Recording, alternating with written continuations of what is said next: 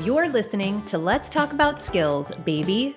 I'm Kelly Ryan Bailey, and this season we're talking all about the great resignation. The global pandemic disrupted so much for so many, and one of the largest effects has been on where, when, why, and how we make a living. We're taking a look at why people have been shifting jobs, paths, and careers at such an accelerated rate, and how leaders from different industries are navigating this challenging time. Hope you enjoy this episode. Hey, skills nerds. With me today is Cleo Heinel. Cleo is the Director of Lifecycle Marketing at Alation. Thank you so much for joining us today, Cleo. Thank you for having me. I'm excited to be here. I was really looking forward to having you on the show, especially after reading that LinkedIn article that our mutual friend Michelle Smith sent along. It's titled Can the Hybrid Workplace Help Military Spouses' Careers? Which we will definitely make sure we link in the show notes, by the way. But I just thought you really have such an interesting perspective as a person who has had to navigate job and career shifts many times. And now you work for an organization that supports remote working as well.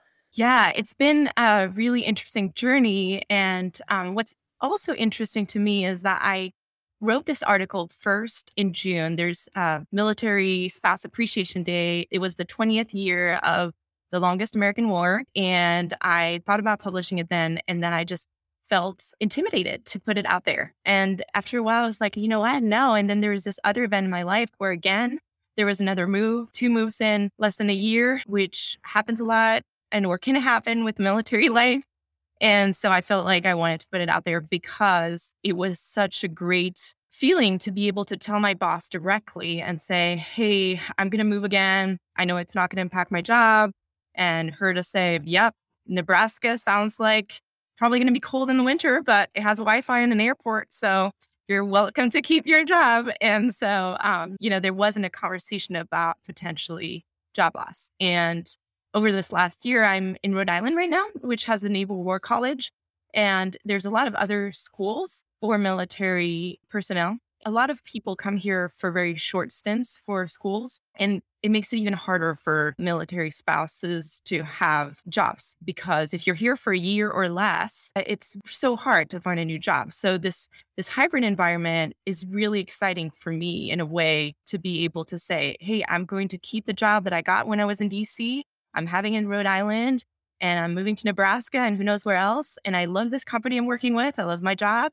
And they are allowing me to do that. Of all the really sad and terrible things of the pandemic, I don't want to min- minimize that. There's there's some silver linings.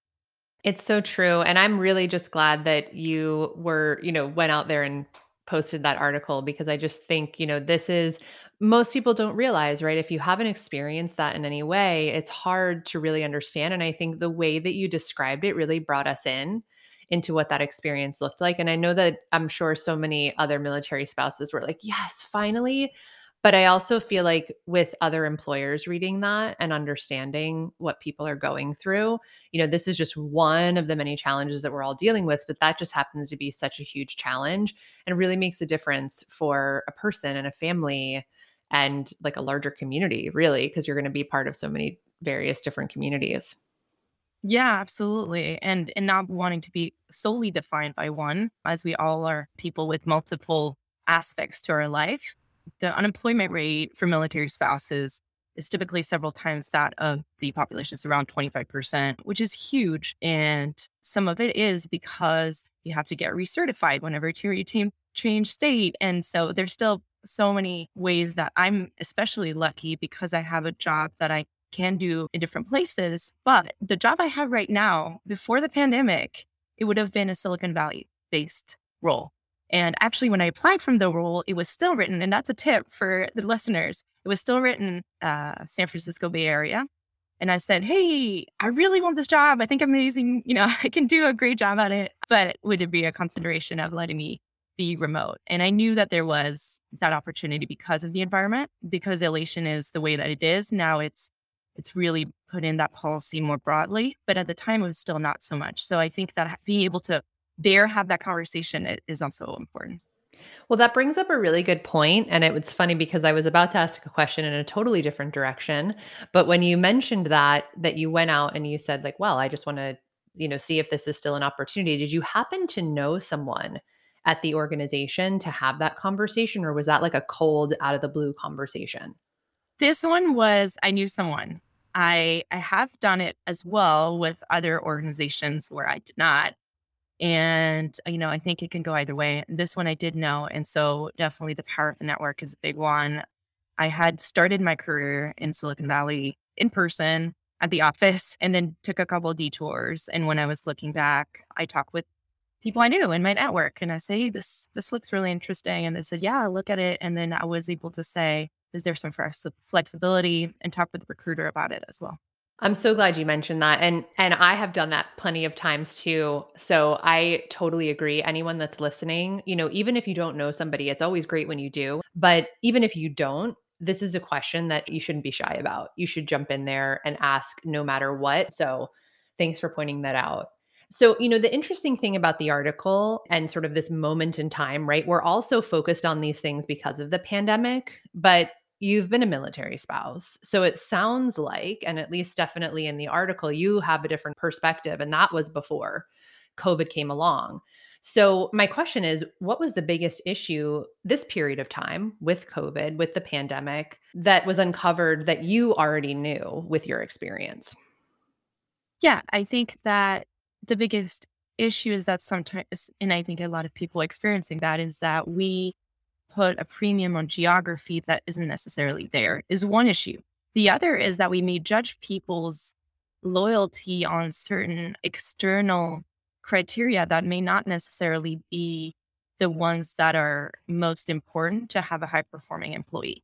What I'm saying here is I am not the only one, and I've done it, and I'm a pretty confident person who has hidden the fact that I was military spouse when applying for jobs because I didn't want people to think that I would be a short timer or that my husband's, you know, which a lot of people who know a little bit about the military, it's a pretty all encompassing job. There's deployments, there's a lot of things that come into play with that. And therefore, there may be a perception from the employer that the employee is not as dedicated, as not all in as they would want them to be, and therefore put that bias on top of them. And so, those are two things that I think I had seen before, right? Specifically, you know, I've been looking certain ways. My husband, there's so many different branches and roles in the military. My husband has had some privileges, and then otherwise, we've also moved to very different places in the country. We lived in California and Louisiana and Virginia Beach and Virginia, and now we're in Rhode Island. We're going to Nebraska. So there's a lot and a lot of different addresses.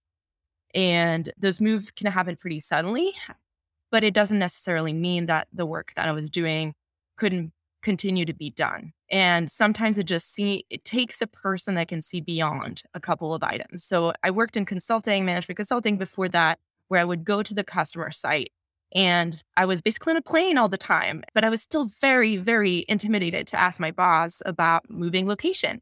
And he said at the time, he's like, Yeah, no, that's fine. I, I'm fine with you being at, at the client as long as you can be at the client site, you have a laptop, you can work, you can continue to be high performing I had built a relationship already with this boss. So he knew that I was a dedicated employee and that he wanted to keep me.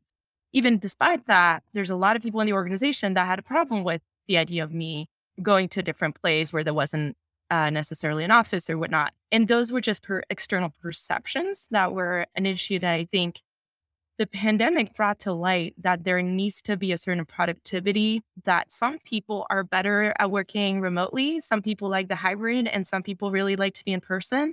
And where your office is doesn't necessarily mean that you're going to be the most dedicated employee or the most productive employee. So true. The other thing that I'm thinking about with what you just described, obviously, with a lot of people now having, well, forced into virtual work, right? But now understanding that there is an option that maybe I don't have to live near this office to work this job. The one thing that I've been hearing a lot are when people do move location, sometimes the companies are right sizing their salaries. Has that ever happened to you? Yeah. So I have been very lucky that I have not had that happen to me. However, you know, I will say Alation does have the company I work for now has a couple different tiers. And I think a lot of companies have that depending on where you are. But I have not had that happen to me. I know it happens um, depending on your location. I don't know that I necessarily have a very strong opinion one way or another. I do think that for a lot of people, and I know it's a very personal choice, but they would rather keep the job than than not have the job at all. Definitely. I hear you there. The other thing I wanted to talk about was because you have this very unique experience as we've described. I'm curious, what was the most valuable skill for you as you were navigating your career on the move? It's always hard to pinpoint one, right? Because it's we we all have it's an ensemble of skills. I have learned skills like many people there are certain skills that I don't know are necessarily innate, but I have learned and I've developed. And one of them that I have developed is putting myself out there more and be vulnerable. And it's a cliche now, but reaching out to people and accepting that sometimes they will reach back out and sometimes they won't, because that's always the scariest, right? When you put yourself out there, what is scary about it? Is scary that they might judge you for being too outspoken or that they just don't want to have a relationship with you that you're trying to have with them. So moving all the time means a couple things. On a personal level, means finding new friends, finding a new pediatrician, doctor, dentist, uh, haircut, you know, all those different things. But, but really, fundamentally, finding people that you can talk to and humans and network. And part of that is daring to, once you're meeting someone at the playground, say, Hey, do you want to exchange numbers? That's kind of scary sometimes. And in the workplace, there's a similar behavior. I joined Alation fully remote in the pandemic, having never met most uh, or all of my coworkers. And we have an active Slack channel. So I made myself join groups and write things in the channels and share things about myself and comment on other people's sharing, as well as reaching out to people one to one and say, Hey, I really loved your comment in that meeting that we had, or just small things. It doesn't need to be like, let's be best friends right now. It, it can be just a small connection that we need to build that we're so much easier to build when you're at the water cooler, but we need to do them remotely. I love that you pointed out sort of this networking, you know, prior to us jumping in here to record this session, we had talked a little bit about some of the ways that you've learned to network remotely and you had you mentioned you have this system to purposefully create connection. I think it would be so helpful if you don't mind sharing that. Yeah, so there's a couple of things that I do. I try to I do almost yeah, as a system probably. Most companies I've been at have some form of all hands meeting or all company meeting. When I I am in one of those, I try always to write down the name of a person that I haven't connected with before, write down what they wrote, and then just reach out to them via Slack or via some, some other means of communication saying, um, Hey, I really loved your comment, or I think I could help you here because I did this. That brings me to my second point is in an organization where you might know a lot of people or there's not a lot of new faces, what I would always do um, when I was in McChrystal Group was listen for places where I can help other people or where I need help and then make it a point to at least at the end of every of those all hands meeting have one person that I was going to go and connect with. That was a way that I could make sure because it's so easy to just live in your little pod in isolation is to make sure that I'm I'm ex- expanding my network and that diversifies the different voices that I hear. And I don't think that is necessarily just for me, but I think it's generally really healthy for your your work. All really, really good points. And I'm curious your thoughts on camera on, camera off when you have those all hands meetings. Oh, it's so funny because that's part of those things that maybe we date ourselves when we say, like, oh, 10 years ago, it was just such a different world. now it's just become so accepted to have the back camera on. I think that one of the things that has really evolved has been the how accepted it is to have camera on. And I really do enjoy seeing people. McChrystal Group, we about 10 years ago, we used to tell a lot of our customers to try to have camera on. So first, a lot of them were like, I don't even have a camera on my computer. How am I getting a camera? Even at that time, it was not a huge purchase, but it was there's such a big resistance. And I remember more than one tell me, you know what? I just tried this camera thing. And for the first time I could see on my counterparts face would be that they weren't understanding what I was saying. And I, if I hadn't been on the phone, I wouldn't have understood that they that they didn't get what I was gonna what I was saying. And I think especially in complicated relationship or transactional relationship, camera on can be a very, very useful tool. I have to agree. And I will just add that I am someone who has been working virtually for, I'm trying to think here, since 2007. Most of the businesses that I've been involved in starting in the last couple of years, I've never actually met some of the people in person. So I can say that when I say I work remotely, it's a lot. I have to agree with the camera on. And I know sometimes we get frustrated about, oh, I have to do my hair and makeup, uh, you know, all of it. But I do think there's something, you know, there are so much in terms of communication, so much that happens beyond verbal communication, so much more that happens when you can see a person. And doesn't that connect? I just feel more connected to that person. I know everyone is different with that, but there's just something about I feel like I'm looking at that person, even though it might not seem that way on their end. Like it feels like we can we can be here together in a way. Yeah, and I think you know one of my my other passions is par- paradoxes and polarities, which often means bringing together things that are seemingly opposite that need to coexist, right? And and I think the camera on, camera off probably is one of those polarities where there's moments I've I've had Zoom headaches that I think at this point we've all experienced Zoom headaches where you've been in front of the screen for hours and hours and you just need a break. And I've had one or those where I've asked the person who works for me specifically. I like to do it with either them or or my direct boss or someone that I, I know quite well to say, hey, I'm I just need to be on the phones and then I can take a walk around the block and we can talk about things that don't necessarily need to be projected. And I can get out of my Zoom headache and I can get out of the house and I can move. And so there's advantages to sometimes some of those on the phone only conversation. But I think that, like most things, need to be purposefully chosen. I, am nodding my head in agreement as well. I know not everyone sees us. So there are those moments, right? And we just have to kind of roll with them. I may have stopped you when you were going through your system as how you're purposefully creating connection virtually? Yeah, I think I have maybe two or other things that I would mention.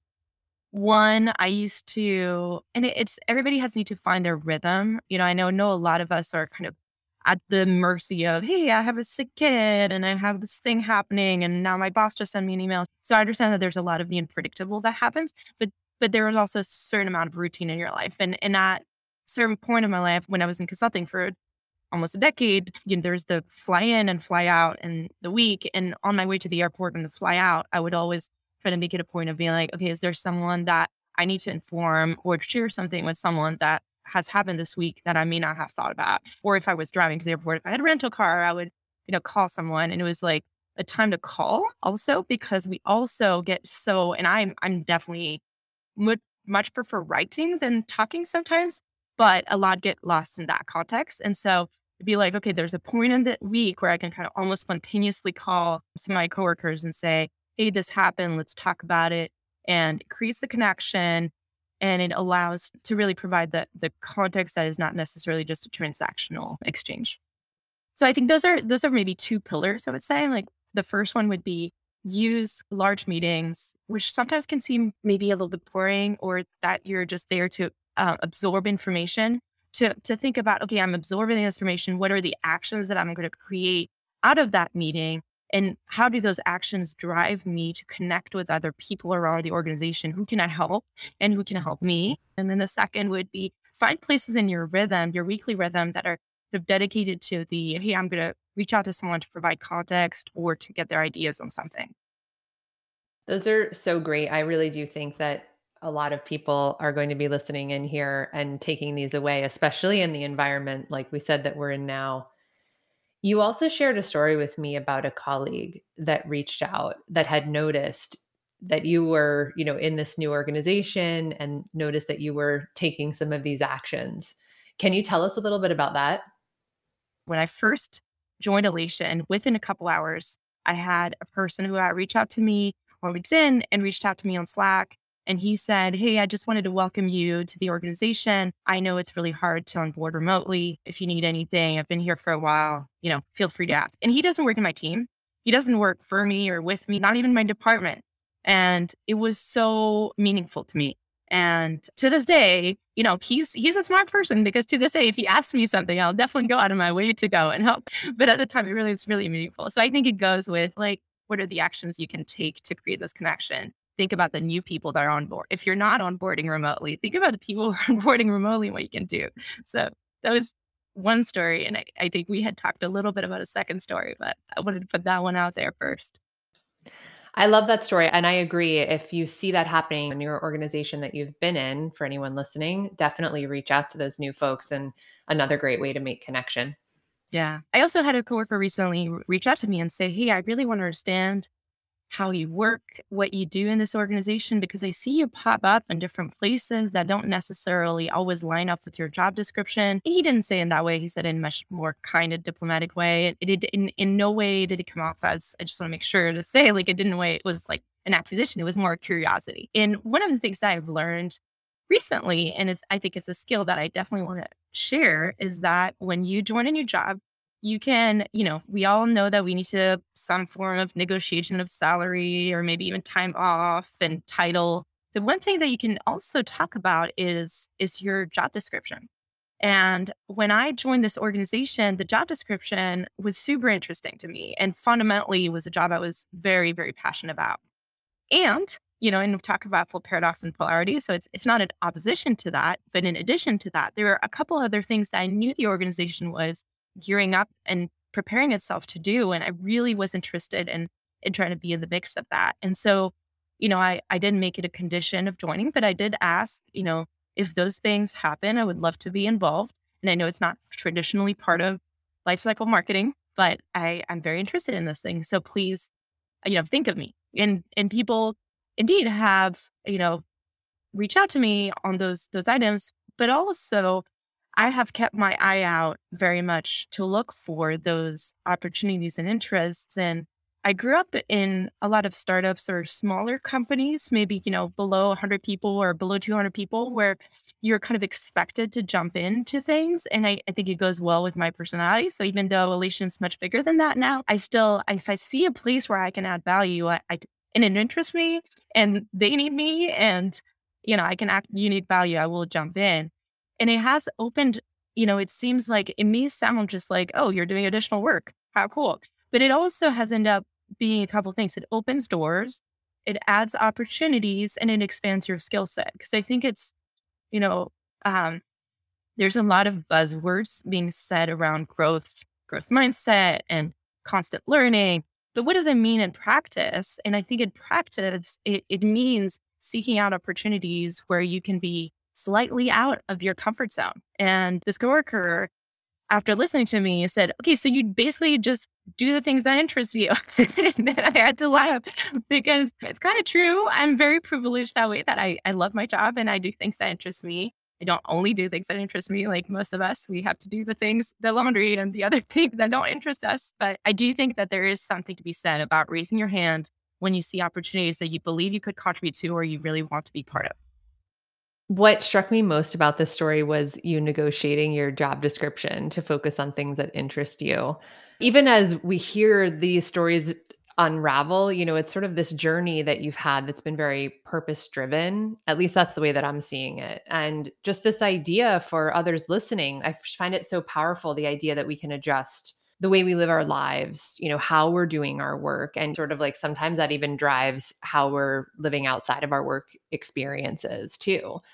I am curious because so many it, it's just it's just so different to me when I hear you talk about a company like Alation. Unfortunately, I wish we could sit here and say that all companies are like this and they're very open-minded in this way. It just feels like Alation is different. Like what are they doing that's different? So what's really exciting to me is is I joined Alation. I had an offer from an, another organization, which I talk in my blog, that really wanted me to be committed to a place physically, which I, I couldn't I couldn't do because my husband still in military for a couple years, as we talked about. That wasn't something. And the, you know, on a couple criteria they seem more attractive. And I left McChrystal Group, which I had dearly loved and poured my heart and soul. And most of that was due to the culture. I really just love the culture there. And so in my expectation of my next job, I thought, well, you know, it's a great development opportunity, but I didn't expect what I ended up finding, which was a really tremendous culture.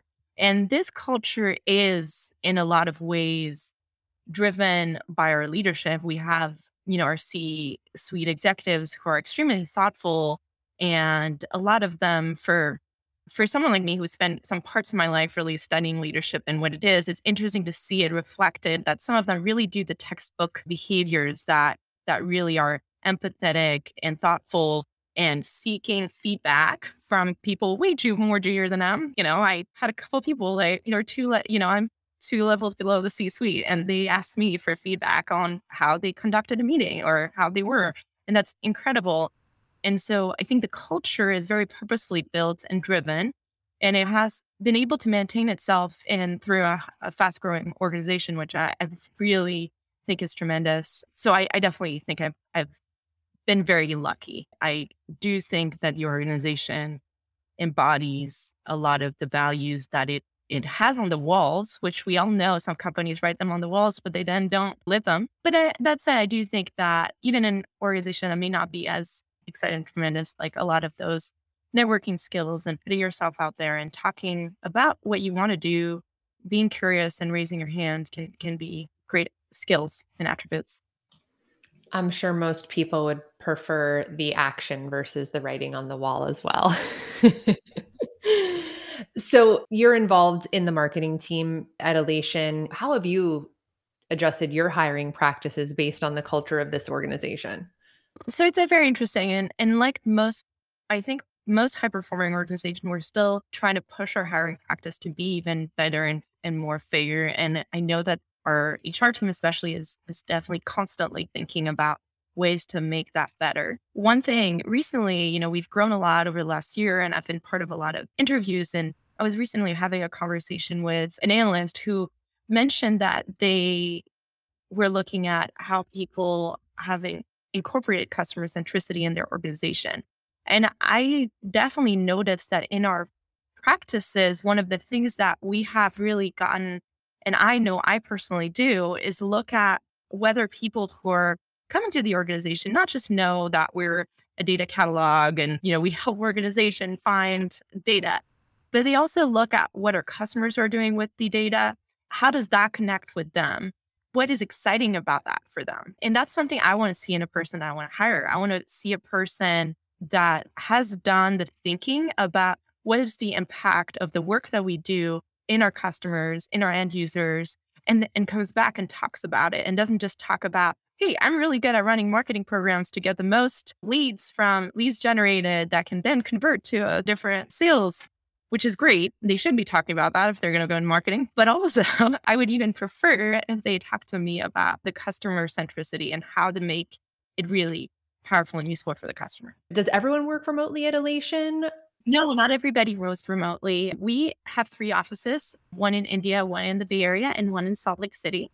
The Salt Lake City one was a pandemic acquisition, frankly, because um, we've seen so many people shift to, to that area. We have people that go into the office depending on the roles. And I, I think our HR team was very thoughtful when they rolled out, you know, our policies, which was basically you can have that are fully remote roles like mine. You can have hybrid roles where you kind of go in sometimes and you are remote sometimes, and then you have some in-person roles.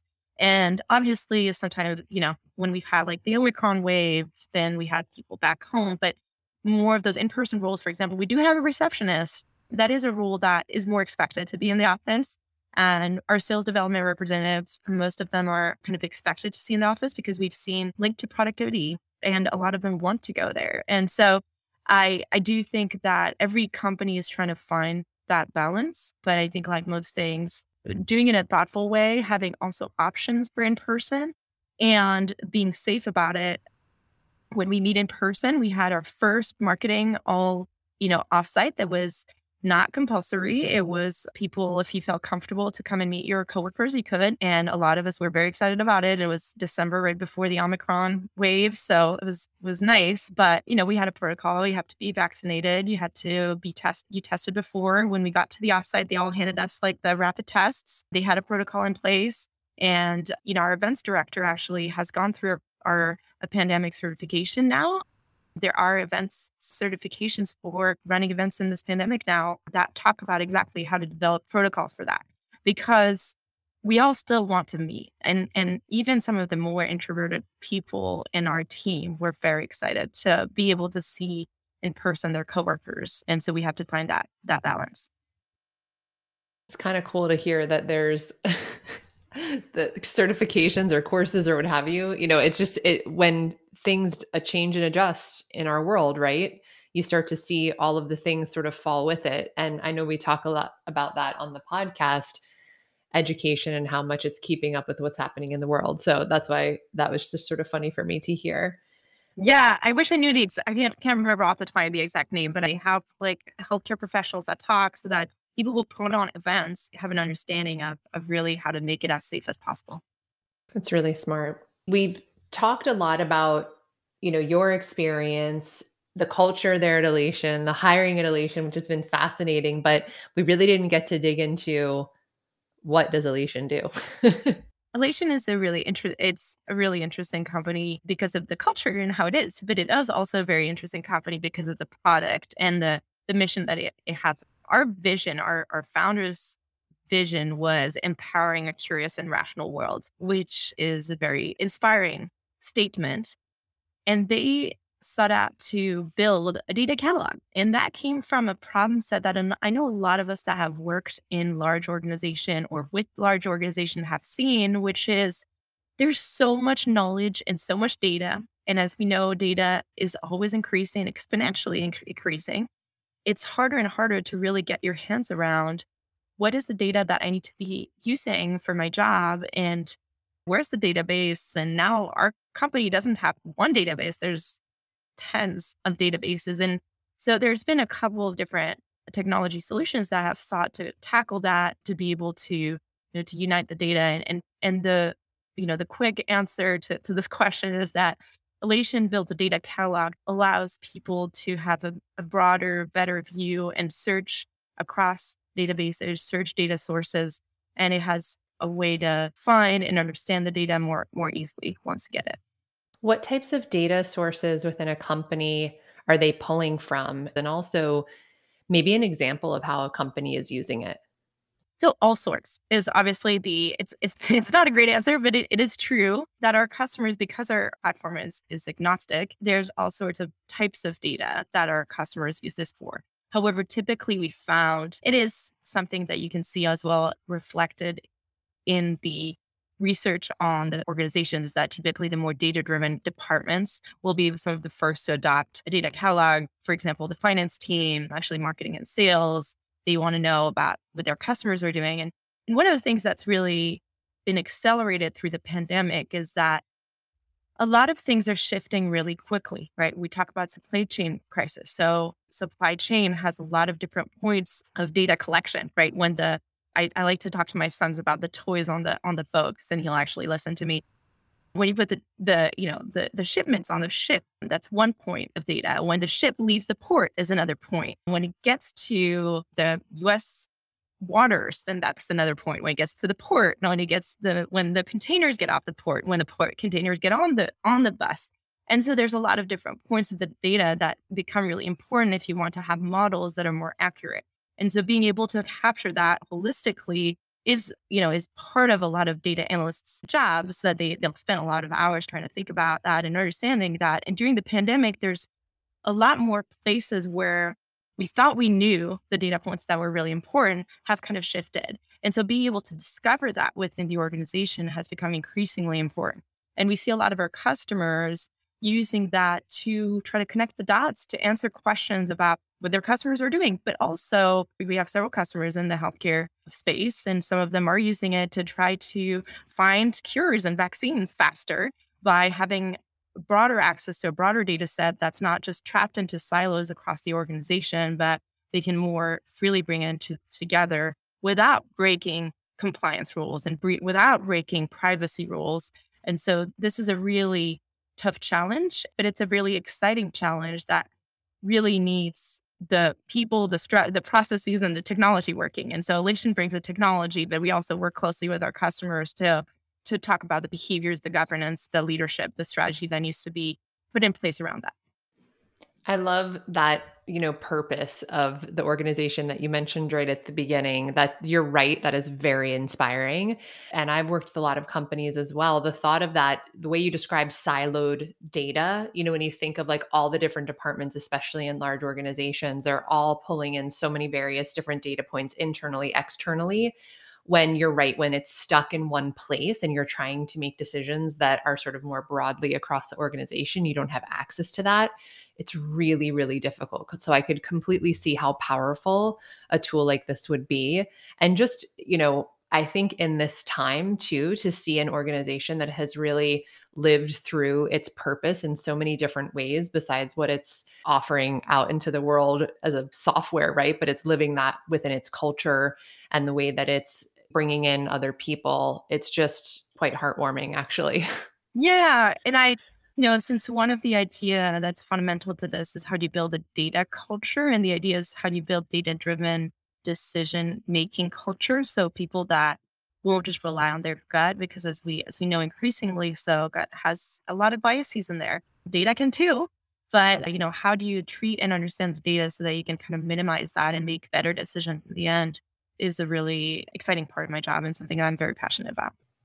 One last question about Alation. Are you finding as you're digging into this type of work any deficits on how people understand data and use that to make those decisions? Because I completely agree that having the data is way better than not, but I've also seen serious misuse of data. Yeah, too. absolutely. So, when we talk about the three pillar capabilities for data culture, which one of them is search and analytics. So, you need to have access to the data you need to be able to analyze it. But you also need to have two other pillars we talk about, which is data governance and data literacy. And data governance is part of this. Like you can't surface like everybody's name and salaries, and you have to be compliant and you have to understand who can access what when in a way that should be you know decentralized and it should be dynamic but it, there needs to be that and then the third pillar is something we see increasingly our customers be really focused on is the data literacy part data literacy is basically read and write data.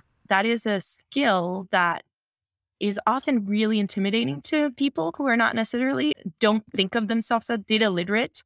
However, it is also a very important skill and it's going to be an increasingly important skill to have. It's also something I just really want to encourage people to look into because it's not as scary as it sounds. And there's a lot of steps to get there. There's increasing the amount of organization and you're probably more data literate than you think you are, but there's definitely tips and tricks to how you can read and understand the data better. So a lot of large organizations are looking at rolling out internal programs to upskill their workforce on data literacy specifically. And we're seeing a growing number of programs. MIT has one that they've done in partnership with several of our large clients to roll out data literacy within the organization. And if you go online and you Google data literacy, there's a couple places where you can have really quick tests and you see how data literate you are. There's a lot of open source skills that are available for people to upskill your yourself and your understanding of what data is, how to use it, etc.